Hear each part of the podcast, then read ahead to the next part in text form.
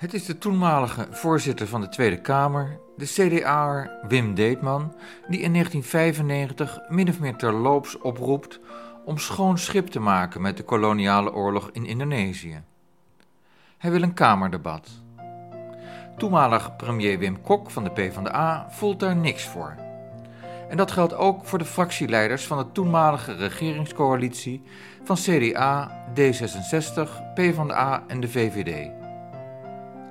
VVD'er Frits Bolkestein zegt het in een uitzending van het actualiteitenprogramma Televisier als volgt. Ja, hoe zou een dergelijk nationaal debat vorm moeten krijgen? Wie zit er in Nederland op te wachten, behalve enkelen? Ehm, en wanneer weet je dan dat het verleden verwerkt is? Wanneer is een verleden verwerkt? Wie, wie maakt dat uit?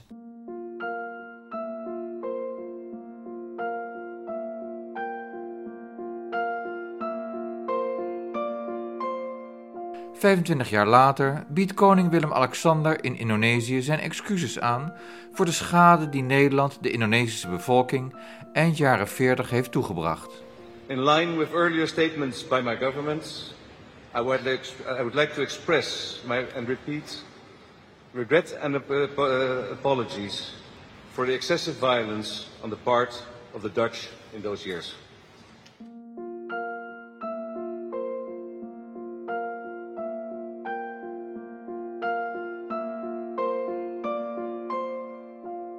En twee jaar later, in 2022, geeft premier Mark Rutte zijn partijgenoot Frits Bolkestein na 27 jaar het nakijken met de excuses die hij verwoordt.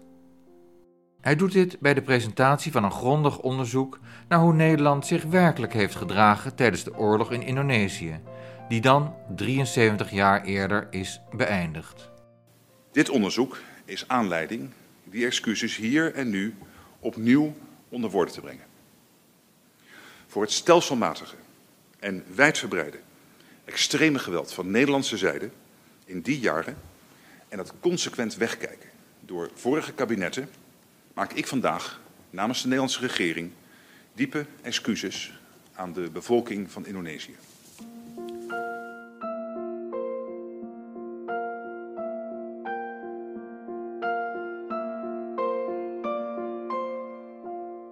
In dezelfde aflevering van Televisier, waarin Frits Bolkestein zegt geen behoefte te hebben aan een Kamerdebat, komt ook voormalig sergeant Jan Glissenaar aan het woord.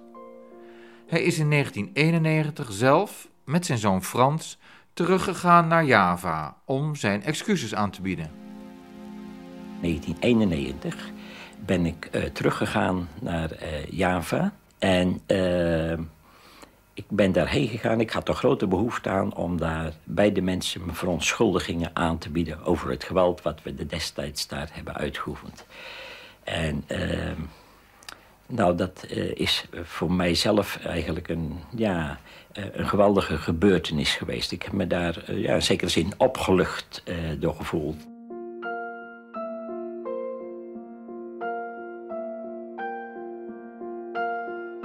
In 2023 spreek ik voor deze achtste aflevering van Stille Getuigen zoon Frans Glissenaar. Over hoe zijn vader niet alleen uit zichzelf excuses heeft aangeboden, maar ook over hoe die lering heeft getrokken uit wat hij in Indonesië zag en meemaakte, en hoe dat bepalend werd voor de rest van zijn leven.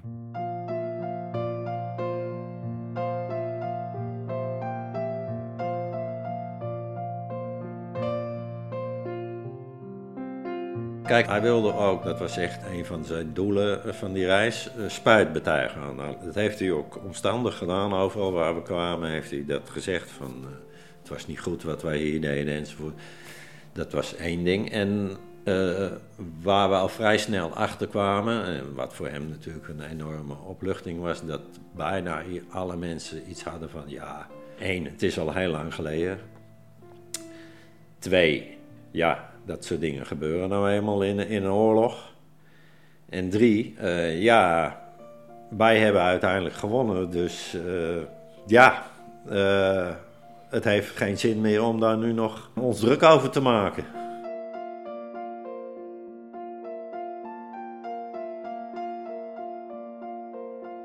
Waarom zijn vader pas na 40 jaar terug durft, blijkt als Frans hem daar een directe vraag over stelt. En toen heb ik op een gegeven moment gezegd, ook tegen hem gezegd van ja, maar waarom ben je dan eigenlijk, want je bent de hele wereld over gereisd in de afgelopen 40, 50 jaar. Waarom ben je dan eigenlijk helemaal nooit meer naar Indonesië teruggegaan? Nou ja, toen bleek wel dat hij daar toch, uh, ja, toch een soort uh, drempel over moest. Daar had hij toch wel angstgevoelens bij. Dat hij daar geconfronteerd zou worden met, uh, ja, met dingen waar hij liever niet meer mee geconfronteerd zou worden. Dus de mishandeling van mensen, het, het doodschieten van mensen, ja, dat... Het was zijn geweten dat sprak? Jazeker, natuurlijk. Ja, en ook reële angst van, ja, wat doe ik als ik uh, iemand tegenkomt uh, wiens familie uh, door ons vermoord is? Ja, hoe reageren die mensen? ja. Frans ziet dat het zijn vader goed doet als hij zijn excuses aanbiedt. En vooral ook dat hij merkte dat mensen ook, ook nou, gewoon bereid waren om hem te vergeven. En om grapjes te maken. Ik weet nog dat wij, wij liepen over een, tussen de rijsvelden over zo'n zo'n zo'n Sawa-dijkje. Toen zei mijn vader, kijk, eh, zie je daar in de vette daar die, uh, die bossages en die bomen? Daarom zaten ze en als wij hier dan liepen, dan schoten ze op ons. Uh, dus dan moesten wij die, achter die dijkjes duiken om in veiligheid te komen. En we komen op een gegeven moment, komen we stel mannen tegen, die zijn daar bezig in dat rijsveld. En uh, we maken een praatje met die lui. En, uh, en die, een van die mannen zegt, ja, dat klopt. Wij zaten daar in die bomen, wij schoten op jullie. en en uh, die deed er zo'n beetje lachen over. Zo nou, we hebben, we hebben er vast wel één of twee geraakt waarschijnlijk. En toen zei mijn vader zoiets van, ja, dat zou wel eens kunnen dat, uh, dat jullie uh, een paar van mijn jongens toen geraakt hebben. Maar er was gewoon een soort, ja, die deden daar een soort luchtig over van, ja, nou ja, weet je, het was oorlog, ja, natuurlijk uh, schoten wij op jullie, ja.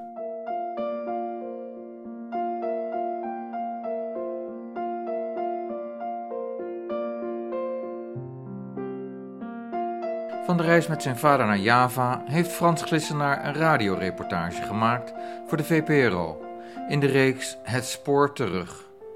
Daarin hoor je ontmoetingen met de vijand van toen. Bapak menjalankan tugas perintah daripada Wilhelmina toh. Saya menjalankan tugas perintah dari Soekarno. Ah, ah. Lalu hmm. situ kerajaan, saya republik. Ah. Ya ini ya sama-sama. Tuan dijamu tinggal. Dijamu. Waktu waktu pasang uh, apa itu pasang status kolen. Ja. Ikut enggak? We kwamen net een uh, man tegen die uh, onderweg, die uh, toen bij de TNI zat. Die man die, die zat daar in dat, in dat dorp, hè? Ja, die, die we zojuist spraken, die zat daar en hij zei, welke rang had u? Ik zeg, sergeant. Hij zegt, ik was luitenant, ik was hoger dan u. En afijn, maken veel grapjes. Hè? Uh, maar hij zei dat zij ook wel veel verliezen hadden geleden. En hij vroeg of dat wij ook verliezen hadden geleden. En inderdaad hebben we dat hier. Maar, uh... Hij moest er wel erg om lachen dat hij weer eens zijn, uh, zijn oude tegenstander zag hier. Ja, dat had hij eigenlijk niet verwacht. Hij vond het wel leuk dat wij, ja, dat wij hier gekomen zijn. En dat we zelfs terug willen naar de plek waar hij zijn hoofdkwartier had in die tijd.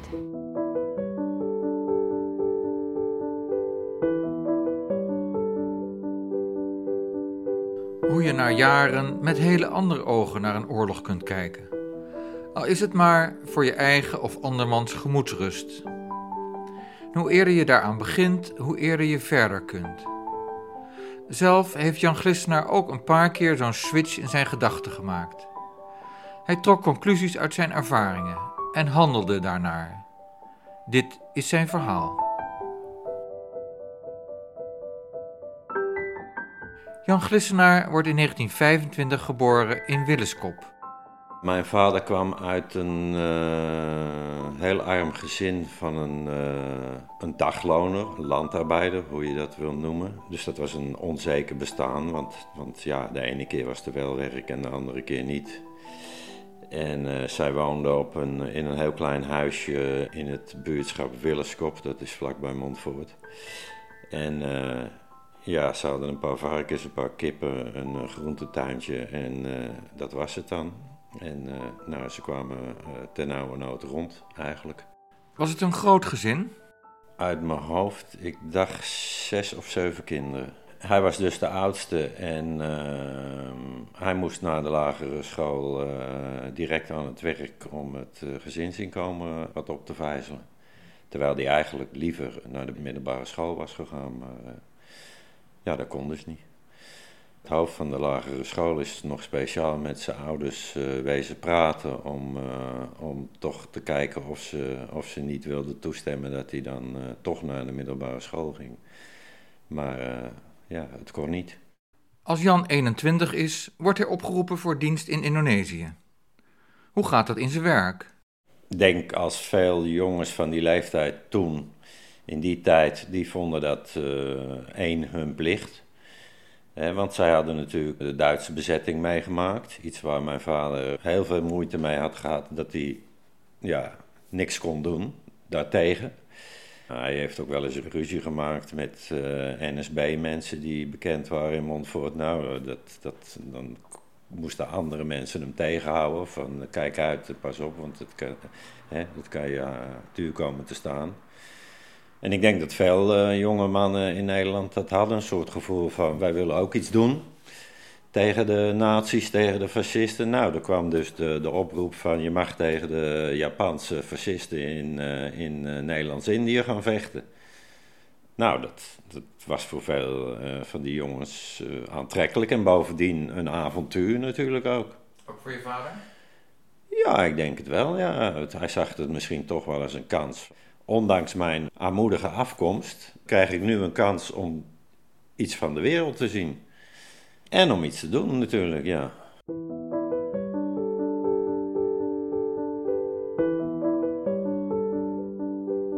Maar het florissante beeld dat Jan Glissenaar had, kantelde. Ik denk dat dat is gekanteld gedurende de tijd dat hij eh, in Indonesië was. En steeds meer ging zien wat de werkelijke situatie was. Want toen zij daar natuurlijk uh, aankwamen, was, was, uh, waren de Japanners al lang verdwenen. Dus daar hoefden ze niet meer tegen te vechten. Er werd, daar werd nog wel steeds in de, in in de Nederlandse propaganda gesteld uh, dat die Indonesische opstandelingen zeg maar een soort NSB'ers waren, die, die beïnvloed waren door die Japanners. En dat ze daar tegen. Maar mijn vader had er vrij snel door dat dat helemaal niet het geval was dat het ging om mensen die gewoon voor hun eigen vrijheid vochten. Ja, en dat, dat, ik krijg wel de indruk dat hij dat toch wel vrij snel uh, in de smies had. En daarmee ging worstelen natuurlijk, want hij, hij stond aan de andere kant. Daarbij kwam dat Frans' vader wegens een tekort aan officieren was opgeleid tot sergeant. Hij had dus een peloton onder zich van twintig andere dienstplichtigen. Dus daar was hij, ja, werd hij verantwoordelijk voor gemaakt. Een van de eerste keren dat Jan Glissenaar zich gaat verzetten tegen de legerleiding is als hij en zijn mannen opdracht krijgen zogeheten zuiveringen uit te voeren aan de andere kant van de demarcatielijn. Dat is de afgesproken grens tussen het Nederlandse leger en de strijders van de Indonesische Republiek. Van zulk soort schendingen beschuldigen de Nederlanders juist de Indonesiërs maar met Jans klachten daarover wordt bij de leiding niks gedaan. En dat geldt ook voor een veel ernstiger incident. Jan vertelt het zelf in televisier. Opeens zag een uh, van mijn uh, mensen betrokken op linie door dat dorp heen... die zag een man uh, toch nog hard weglopen. Die was natuurlijk die werd bang. Hè? Hij was zo kwaad geworden dat hij had het bajonet op zijn geweer. En hij doorstak die man zo. Uh, hij vertelde me later ook dat... Ik geloof dat hij wel acht, negen steken... Uh, alsof hij in een, in, in een varken stak.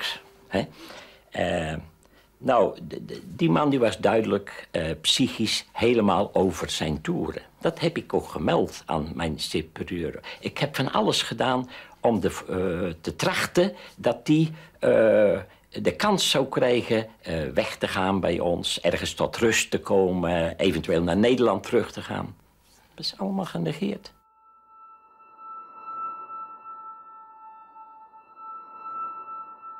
Maar het kan nog erger. Zo leest Jan Glissenaar in 1991 voor uit het dagboek dat hij heeft bijgehouden.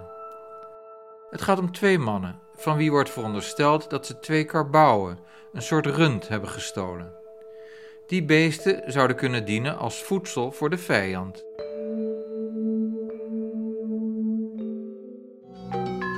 Tjibubber, 4 december 1947. We komen midden in de nacht terug van patrouille. Ik meld me af bij de major. Succes gehad, vraagt hij. We hebben twee kerels die de karbouwen gestolen zouden hebben meegebracht. Waar heb je hen gelaten? Daar is hen, met hen naar Seibrands gegaan. Geen wapens? Nee, die hebben we niet kunnen vinden. Ik geloof ook niet dat ze die hebben. Het waren verschrikkelijk arme hutten. Daar moet je je niet op verkijken. Sonno beweert pertinent dat ze wapens hebben. En die is goed ingelicht. Ze zullen ze heel goed hebben verstopt. We zullen hen eens laten vertellen waar. Sijs Brands is bij ons in huis al bezig met de gevangenen te ondervragen. Nu, bij het licht, zie ik de mannen pas goed. Ze zijn erg mager en vuil hebben niet meer aan dan een korte broek die van diverse versleten lappen in elkaar is genaaid. Hun gezichten zijn bijna eender, smal, dom en uitdrukkingsloos. Ze zitten plat op de ruwstenen vloer, de naakte, modderige benen recht voor hen uitgestoken en met de handen op de rug gebonden. Op de vragen naar hun naam, die van hun vrouw, het aantal kinderen, hun dessa en de naam van de Loera, antwoorden ze dadelijk in hun zangerig Soendanees. Maar zo gauw als Zijbrands naar hun wapens vraagt, is het Taya, hebben we niet. Dan geeft Dersonno, die met een giftig gezicht naast hen staat, hen dadelijk de eerste klappen. Met de volle hand en vlak in het gezicht. De mannen kijken beduust, pijnlijk en angstig en buigen dan het hoofd. Maar als hen weer naar wapens wordt gevraagd, dan is hun antwoord, nu aarzelender, toch weer Taya. Sonno wordt woest. Hij schijnt over te lopen van heilige ijver voor de goede zaak en van haat en verachting voor deze schurken. Hij slaat en beukt hen met de vuisten in het gezicht, zodat het bloed hen uit de neus spuit en hun hoofden tegen de wand bonzen. Hij trapt hen met zijn modderschoenen tegen de borst, tegen de buik, tegen hun geslacht. En briest onderwijl ritse onverstaanbare scheldwoorden uit. Het geschreeuw en gekerm van de twee mannen die zich met hun rug op de grond gebonden kronkelen, snerp door de nacht. Zijbrands sluit het raampje, haalt een zwaar linnen broekriem voor de dag en begint de mannen één voor één de blote rug te schezelen. De ongelukkigen krimpen in elkaar van pijn en telkens als zij schreeuwen krijgen zij een vredetrap in het gezicht. Eerst als de bloeddruppels door de beurs geslagen huid springen en er tientallen felrode strepen op hun ruggen staan, houdt Zijbrands eindelijk op. Hij hijgt naar adem, maar een glans van voldoening ligt over zijn gezicht. Eens kijken of ze nu klaar zijn om te praten.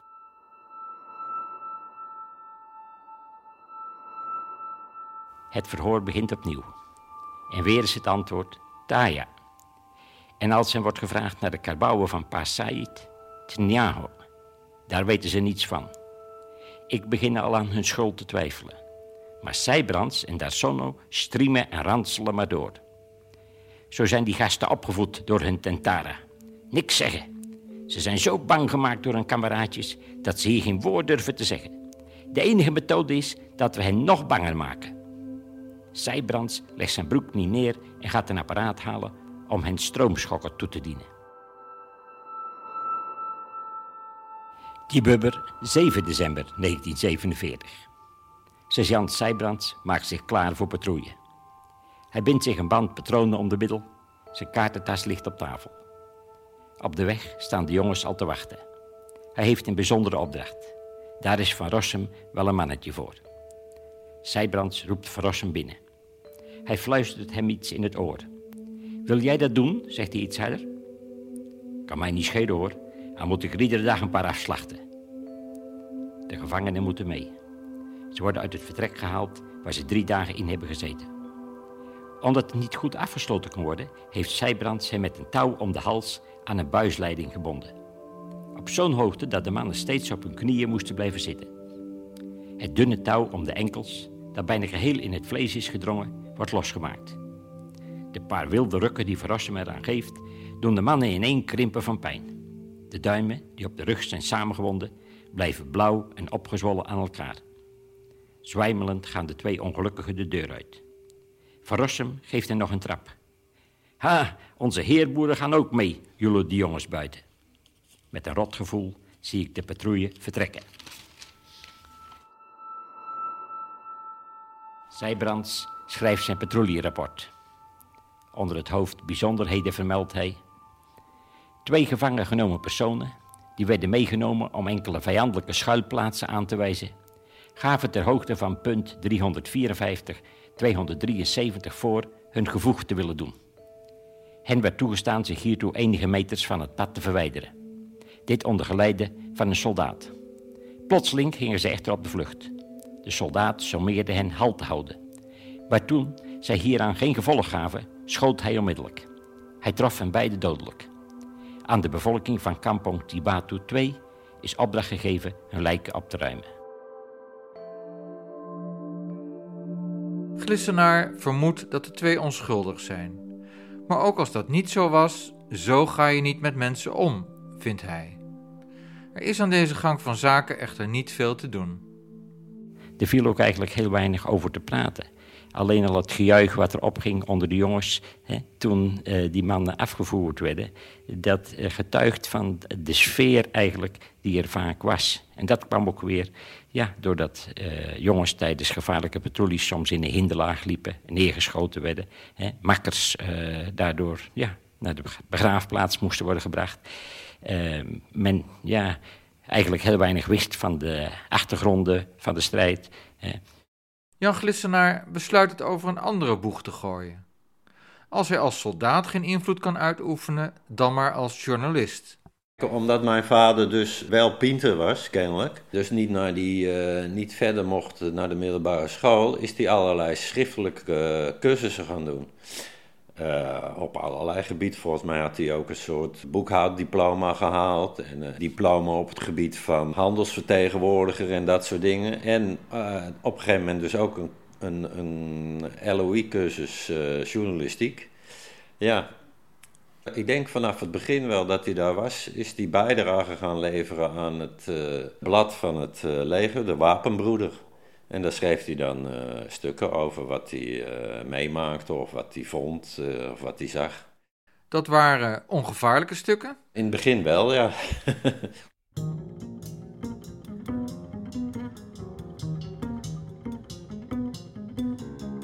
Behalve voor de wapenbroeder probeert Glissenaar ook stukken aan het parool te leveren. Maar zover Frans dat weet, zijn die nooit geplaatst. Het parool was gekant tegen de oorlog in Indonesië. Wel weet ik dat hij, uh, hij had contacten ook op zeker moment met uh, Indonesische journalisten. En die hebben wel uh, stukken van hem in Indonesische kranten gepubliceerd. Al dan niet vertaald in het, in het Indonesisch. Dat weet ik wel. Ik, ik vermoed ook wel dat dat niet onder zijn eigen naam is gebeurd. Glissenaar zag dat het Indonesische volk streed voor zijn onafhankelijkheid. Hij vond die strijd terecht en sympathiseerde daarmee. Hij had er geen moeite mee zich te begeven aan beide kanten van de demarcatielijn, om het maar zo te zeggen, gewapend met pen of schrijfmachine. Jan Glissenaar heeft ook nagedacht over de uiterste consequentie van zijn sympathie: overlopen. Hij heeft zelfs uh, op enig moment uh, overwogen om te deserteren, maar heeft daar uiteindelijk van afgezien eigenlijk vanwege twee redenen. Hij kende het voorbeeld van andere jongens die waren gedeserteerd, zoals bijvoorbeeld uh, Ponke Prinsen. Die werden natuurlijk uh, vervolgens door de hogere legerleiding afgeschilderd als eh, NSB'ers en verraders. En daar werd ook actief jacht op gemaakt. Dat was iets wat mijn vader afschrikte.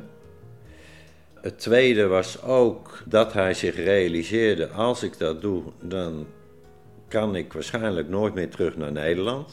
En dat wilde die zijn ouders niet aandoen. En het derde, denk ik, wat meespeelde, was ook dat hij. Als hij zich zou deserteren, dan, dan vond hij ook dat hij consequent moest zijn en dus aan de kant van de vijand moest gaan vechten. Maar dan moest hij tegen zijn eigen jongens gaan vechten. En dat, die consequentie wilde hij ook niet aanvaarden. Jan blijft bij zijn eigen manschappen, maar in een rol die verder gaat dan die van commandant. Ik denk ook vooral dat het zijn idee was uh, om de soldaten en de dienstplichtigen meer bewust te maken van wat nou de werkelijke situatie was. Zo leest Glissenaar als hij in Indonesië is voor het eerst Max Havelaar, dat hij op een markt tegenkomt. Toevalligerwijs bevindt zijn regiment zich in de buurt van Lebak, waar het boek zich afspeelt. Hij besluit als wijze les de beroemde reden aan de hoofden van Lebak voor te dragen aan zijn peloton. En hij trekt daarbij een parallel met het winstbejag van de autochtone leiders van toen met die van de Nederlanders van dat moment. Je hoort een stukje van het hoorspel Max Havelaar, met Anthony Kamerling in de titelrol. Ook ik wens mijn plicht te doen. Hoofden van Lebak. Dit wensen wij allen. Maar mochten er onder ons soms mensen zijn die hun plicht verwaarlozen uit winstbejag, die het recht verkopen voor geld, of die de buffel van de armen afnemen en de vruchten die toebehoren aan wie honger hebben, wie zou hen dan straffen? Wie zal dan recht doen in Batenkidul?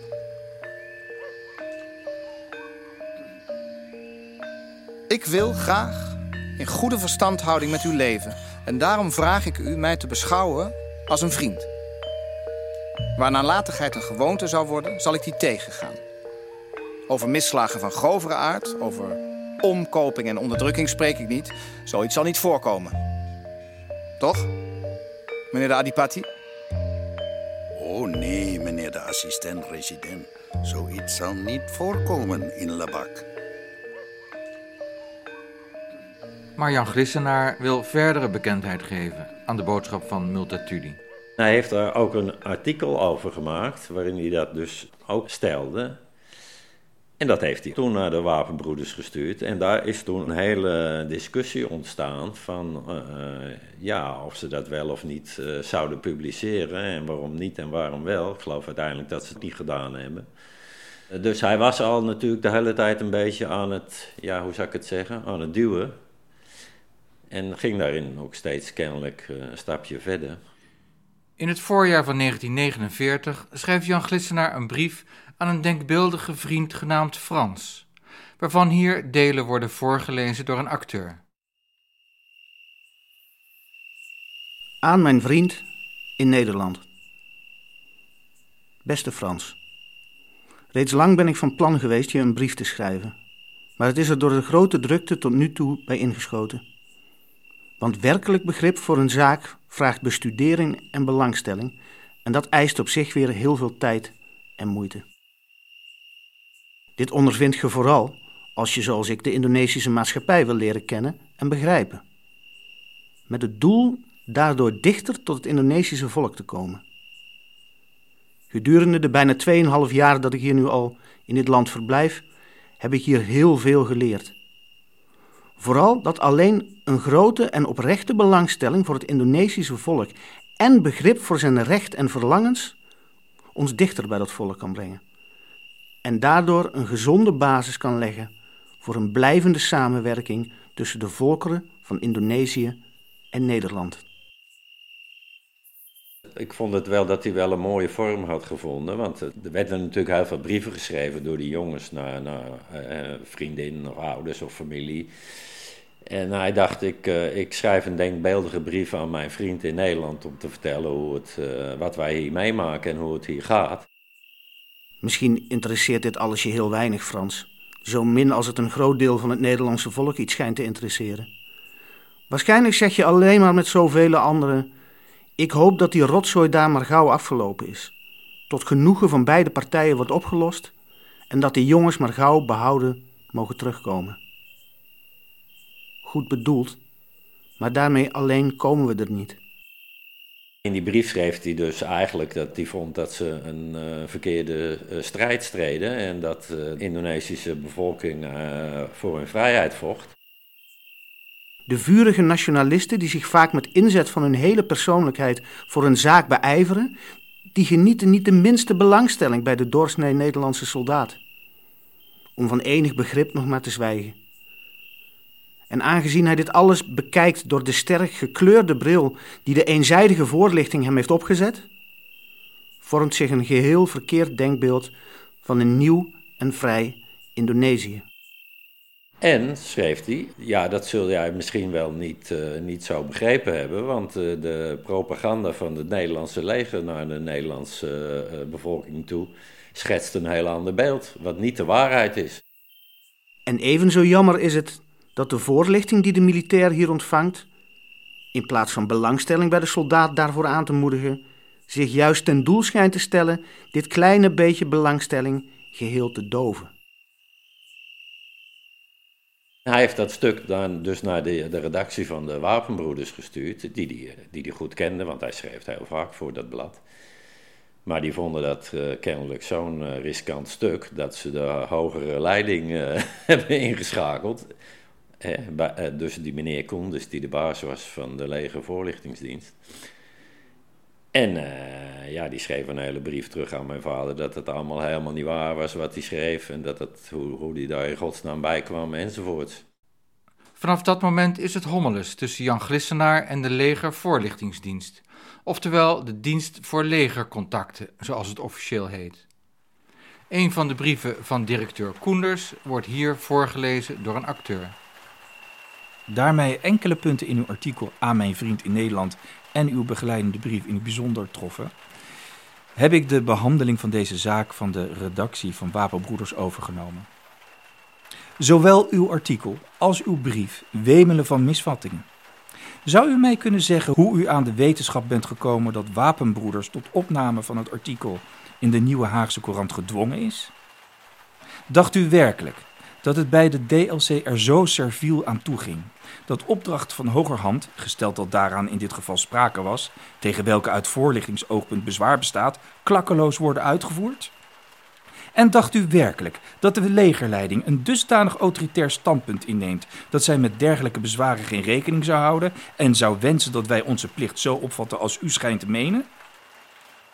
Zou u mij vervolgens eens willen waarmaken waarom de voorlichting die de militair hier ontvangt zich ten doel schijnt te stellen het kleine beetje belangstelling voor het worden door Indonesië te doven? U schrijft hier de DLC een lelijk ding in de schoenen. Ik waardeer uw belangstelling voor het nieuwe Indonesië, doch belangstelling alleen is hier niet voldoende. In de brief refereert Koenders aan eerdere publicatie van de brief in de Nieuwe Haagse Courant. Omdat van deze krant de jaargang 1949 niet is gedigitaliseerd, heb ik dit niet kunnen natrekken.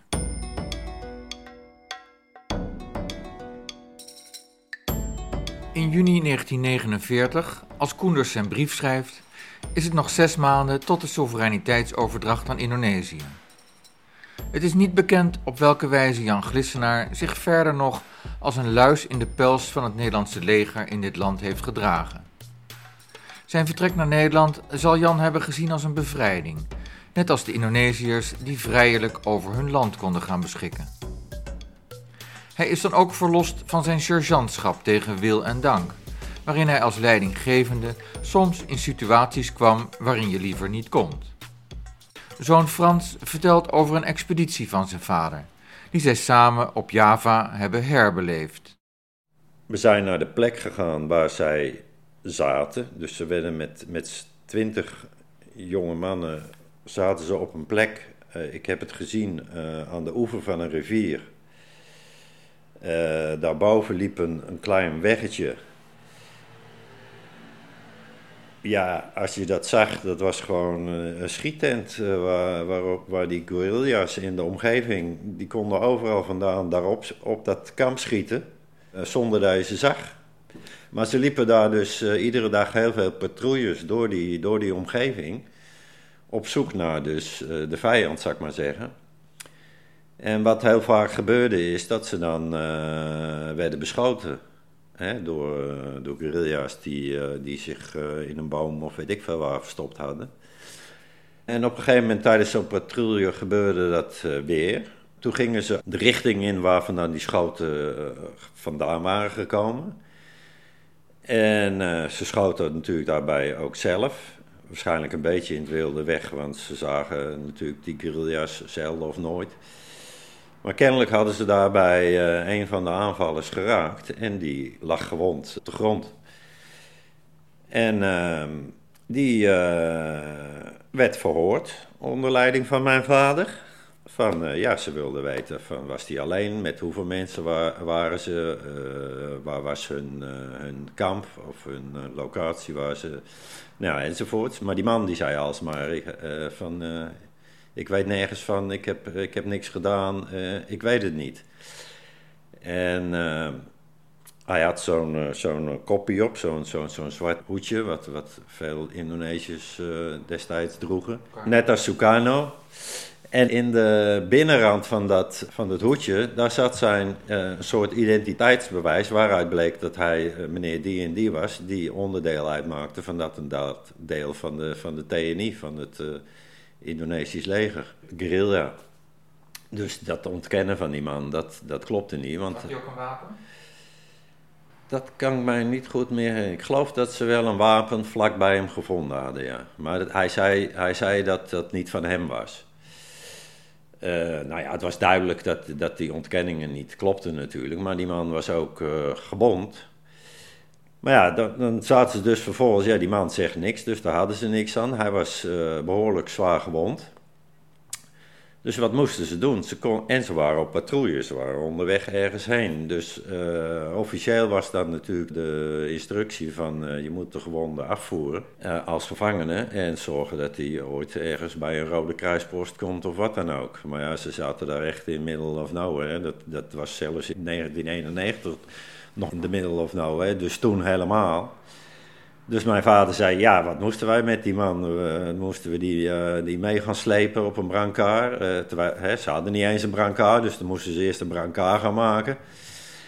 Hij zei, ja, dat had allemaal geen zin. Dus toen heb ik gezegd tegen een van mijn ondergeschikten, schiet hem maar dood. Ja. En je was erbij toen je vader dat voor het eerst vertelde? Ja. Ja. Wat deed dat met je vader? Nou, mijn vader was uh, heel geëmotioneerd. Ben ik nog? Ja, ik hoor het. Ja, dat zijn natuurlijk uh, dingen die je niet wilt doen. En die dan toch gebeuren. En dat is hem wel bijgebleven, denk ik. Ja. Ja, sterker nog, het is niet de enige keer geweest, weet ik. Ja. Als Jan Glissenaar begin 1950 wordt gedemobiliseerd, zoals dat heet, krijgt hij een geweldige kans al op dat moment een wending te geven aan zijn leven en om zijn interesse, overtuiging en vaardigheden tot uiting te laten komen.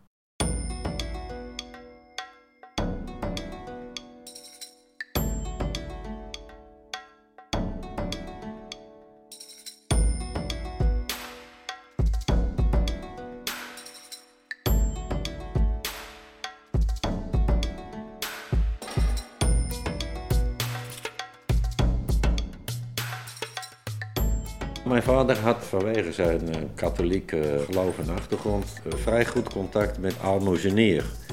Die bij, zijn, uh, bij het legeronderdeel zat waar hij bij hoorde. En een dat is een priester die voor het leger werkt. Hè? En een, katholieke priester dan. En daar had hij vrij veel contact mee en daar heeft hij ook veel over gesproken, over zijn nou ja, gewetensnood en, en, en dat soort dingen. Toen was in 1949 de oorlog voorbij, de, hè, de, de soevereiniteit werd overgedragen. Toen had die almozenier op een of andere manier via via gehoord van een uh, plan dat uh, drie uh, andere dienstplichtigen hadden om met een oude legerjeep over land naar Nederland terug te gaan. Dus niet zoals alle anderen met de boot met, met de rest van de troepen, maar die wilden met nog een leuk avontuur aan vastknopen, zullen we maar zeggen. En die uh, drie jongens, die uh, zochten natuurlijk ook een manier om, uh, om aan de kost te komen onderweg.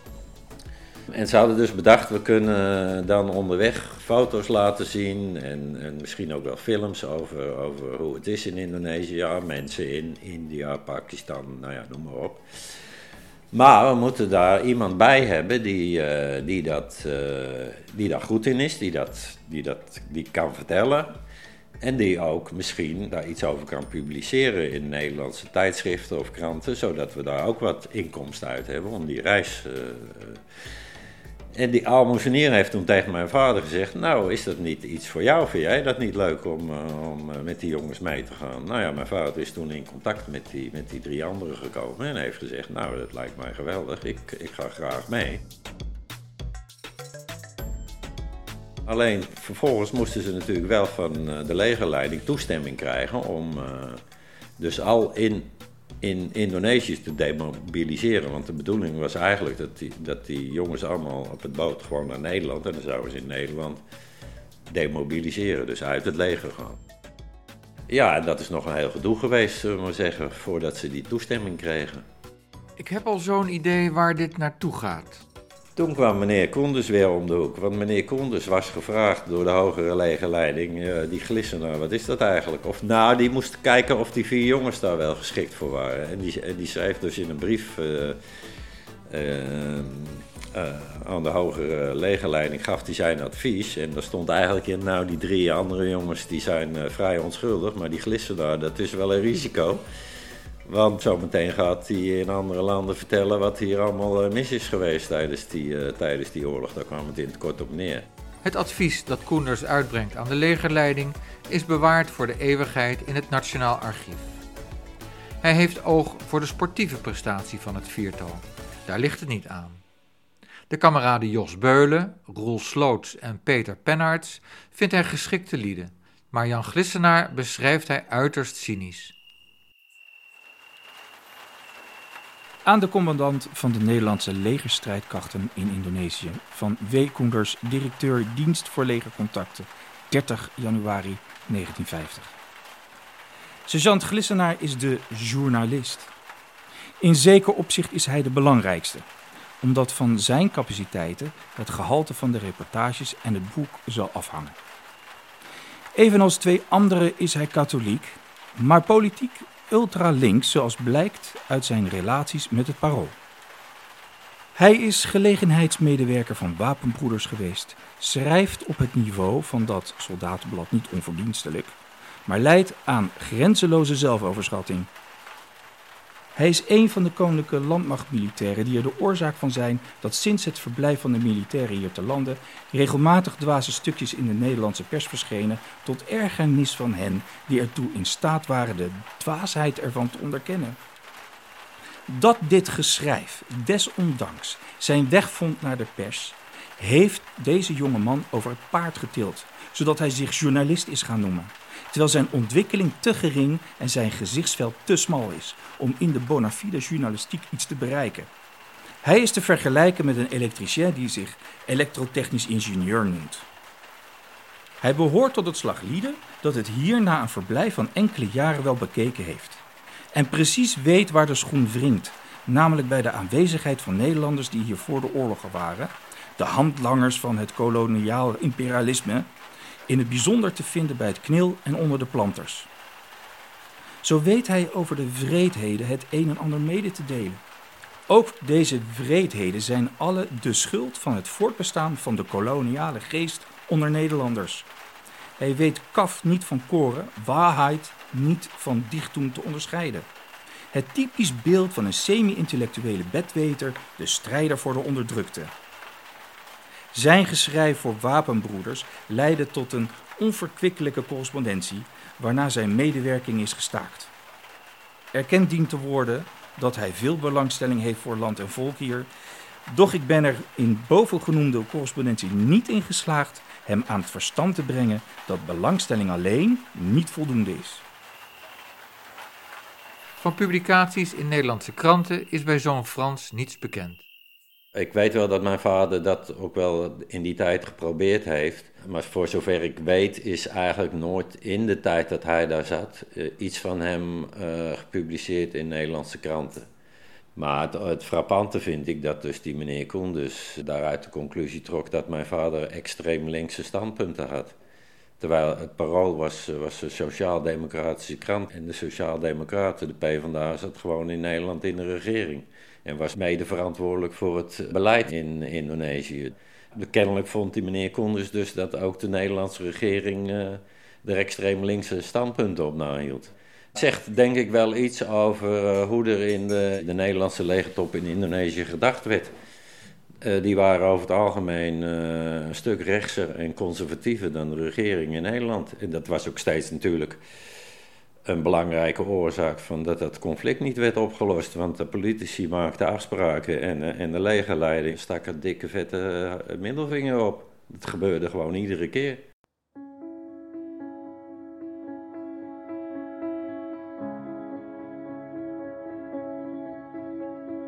Op 3 mei 1950, de dag van vertrek, geeft de generaal toestemming voor de reis die de jongens maandenlang tot in de puntjes hebben voorbereid. Ze hebben voor weinig geld een jeep gekocht en opgeknapt. Ze nemen veldbedden, een tent en kookgerei mee, want zelf koken is het goedkoopst. Ze hebben dan wel het plan tegen betaling filmvoorstellingen te gaan houden onderweg, maar dat is nog papier. Wat de praktijk zou brengen, moet nog worden afgewacht.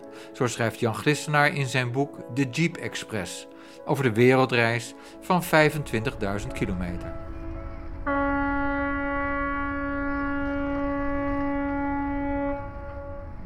We varen in de straat Banca. Rechts ligt het bergachtige eiland Banca. Links aan de horizon zien we de flauwe, langgerekte streep van Sumatra's oostkust. De zee is glad als een spiegel.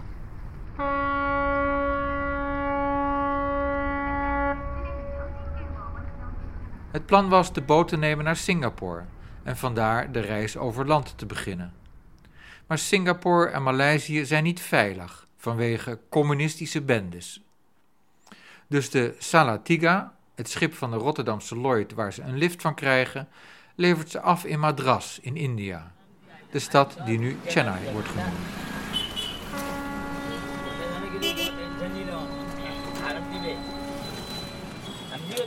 Drie dagen lang wordt onze jeep in de haven vastgehouden. De douane snapt niet veel van onze triptiek. Een soort paspoort voor auto's en andere bij de wagen behorende papieren. We slaan onze veldbedden op op het platte dak van het douanekantoor en wachten geduldig tot men uitgevonden heeft wat er met de papieren gedaan moet worden. Beneden in de haven werkt men tot laat in de nacht door. De grote kranen takelen onafgebroken de pakken katoen en de vaten olie uit de schepen. Overal branden de lichten.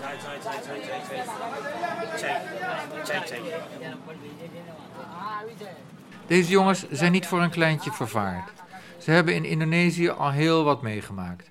En dat maakt hen, ironisch genoeg, geschikt voor deze trip.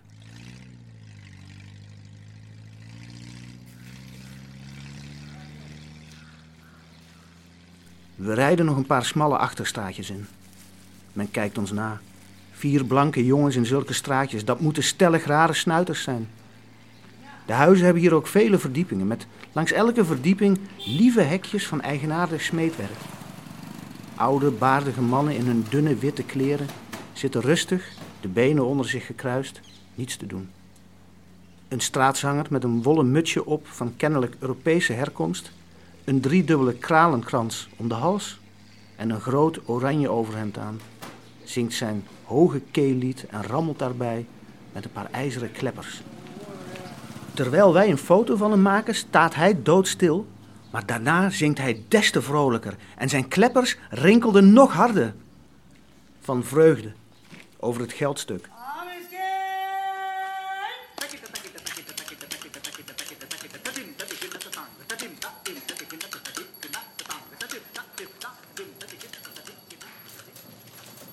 De jeeptocht heeft mijn vader op het spoor gezet van wat hij eigenlijk de rest van zijn leven is gaan doen.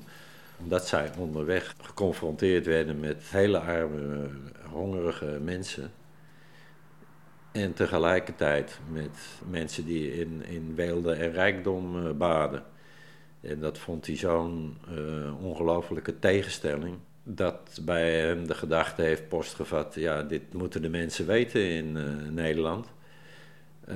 want dit is een enorm onrecht en, en daar moeten we wat aan doen. Nou, dat is hij de rest van zijn leven is die, is die daar mee bezig geweest.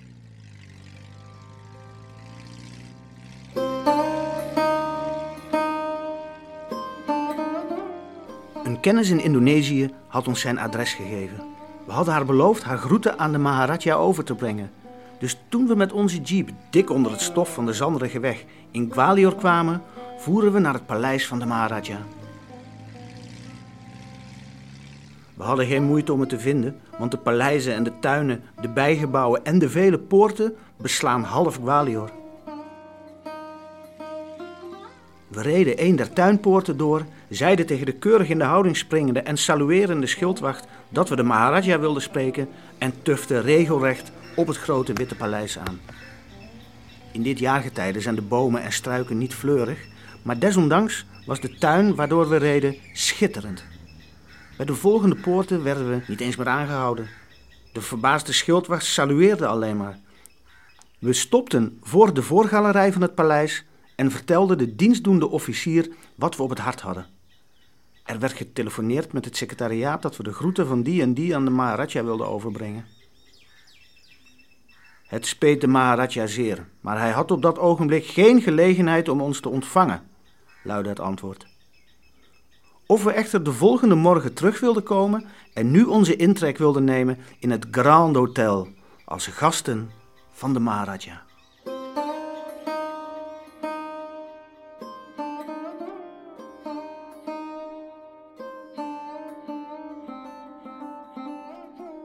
De opzet om met filmvertoningen geld te verdienen slaagt.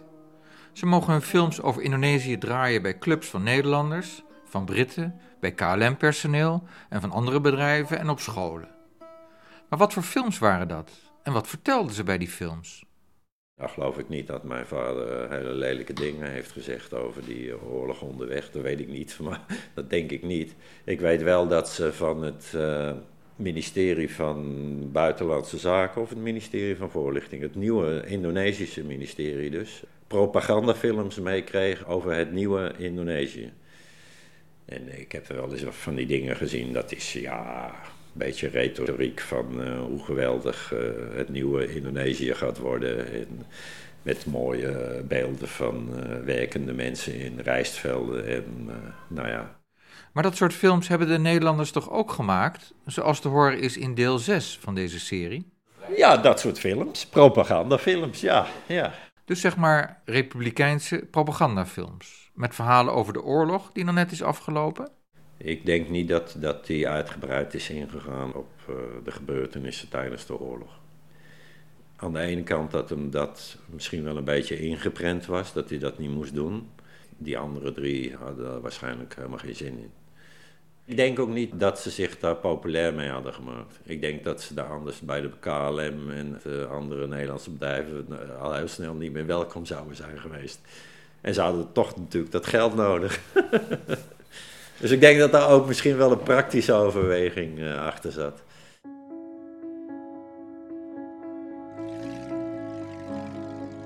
De weg van het illustre viertal voert van India naar Pakistan, dat dan nog amper twee jaar bestaat, via Iran, dat dan nog Perzië heet, Irak, Syrië, Jordanië en Libanon.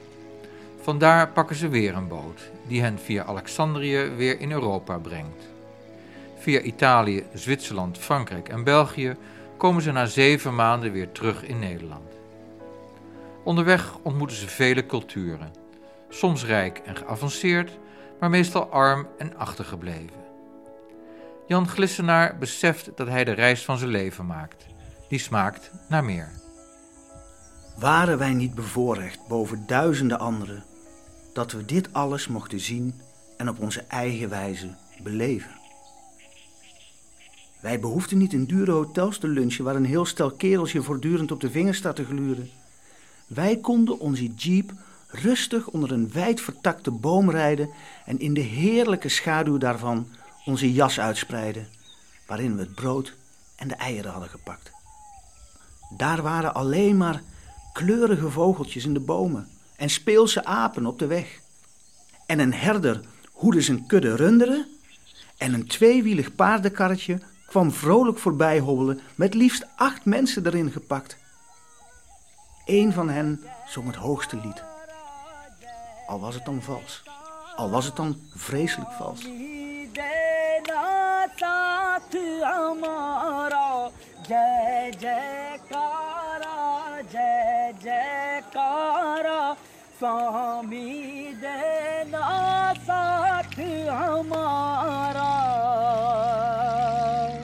Terug in Nederland rijdt de ploeg beurtelings langs de woonplaatsen van de jeepgenoten, waar ze stevast door de burgemeester en een enthousiaste menigte worden ontvangen. Hun roem was hen vooruitgesneld, dankzij Jans reisverhalen in de Volkskrant. De route in Nederland voert ook langs Eindhoven, waar ze met jeep en al voor de Philips-camera's worden gehaald. Het bedrijf voert dan de eerste experimenten uit met televisie. Vanaf zijn terugkomst trekt Jan Glissenaar zich het lot van de derde wereld aan, zoals het dan nog heet. Hij maakt talrijke reizen, ook met jeepgenoot en fotograaf Peter Pennarts, om met zijn publicaties het Nederlandse publiek te informeren over de toestand van de wereld. Hij richt daartoe ook een informatiecentrum op, onder de naam Studio 3. Door dat succes had mijn vader het idee van, nou, uh, daar kan ik iets mee. Ik ga een boek schrijven over wat er in Indonesië is gebeurd. En je moet het ijzer smeden als het heet is. Want zo'n type was mijn vader ook wel, kan ik wel vertellen. En op basis van zijn dagboek heeft hij toen een soort, ja, zeg maar romanachtig uh, boek geschreven over die oorlog, over, over dingen die er gebeurden. Waarbij hij ook zich heeft ingeleefd in de tegenpartij en dus ook beschrijft hoe zij dachten en hoe zij tegen de Nederlanders vochten. Uh, nou, met dat boek is hij naar allerlei uitgeverijen gegaan, maar daar was nul interesse, want er werd gewoon tegen hem gezegd van ja, de, in die ellende hebben de mensen geen zin. Dit willen de mensen niet weten. Dus na vele pogingen is hij ermee gestopt en is het in de kast verdwenen. Ja. Jan Glissenaar is overleden op 8 mei 2011. Dagblad Trouw publiceert een necrologie die stelt dat Jan zijn talenten in dienst stelde van mensen die net als zijn ouders door feodale machtsverhoudingen met moeite het hoofd boven water konden houden. Dat was zijn milieu. Waar hij ook was in de wereld, hij ging altijd op zoek naar mensen in dat milieu. Uh, landarbeiders, dagloners, mensen die uh, voor, uh, in de landbouw werkten, maar zonder zelf bezit te hebben, een boerderij of wat dan ook. Dus zeg maar de laagste niveau van arbeiders in, in de landbouw. Wel nu dan. Hoofden van Batenkiedel, laat ons verheugd zijn dat onze streek zo onderontwikkeld is en zo arm is. We hebben iets moois te doen. Ik zal de ontvangen berichten over landbouw, veeteelt, politie en justitie met mijn besluiten naar u terugsturen. Hoofden van Batenkidul, ik heb gezegd. U kunt terugkeren naar uw woonplaatsen. Ik groet u allen zeer.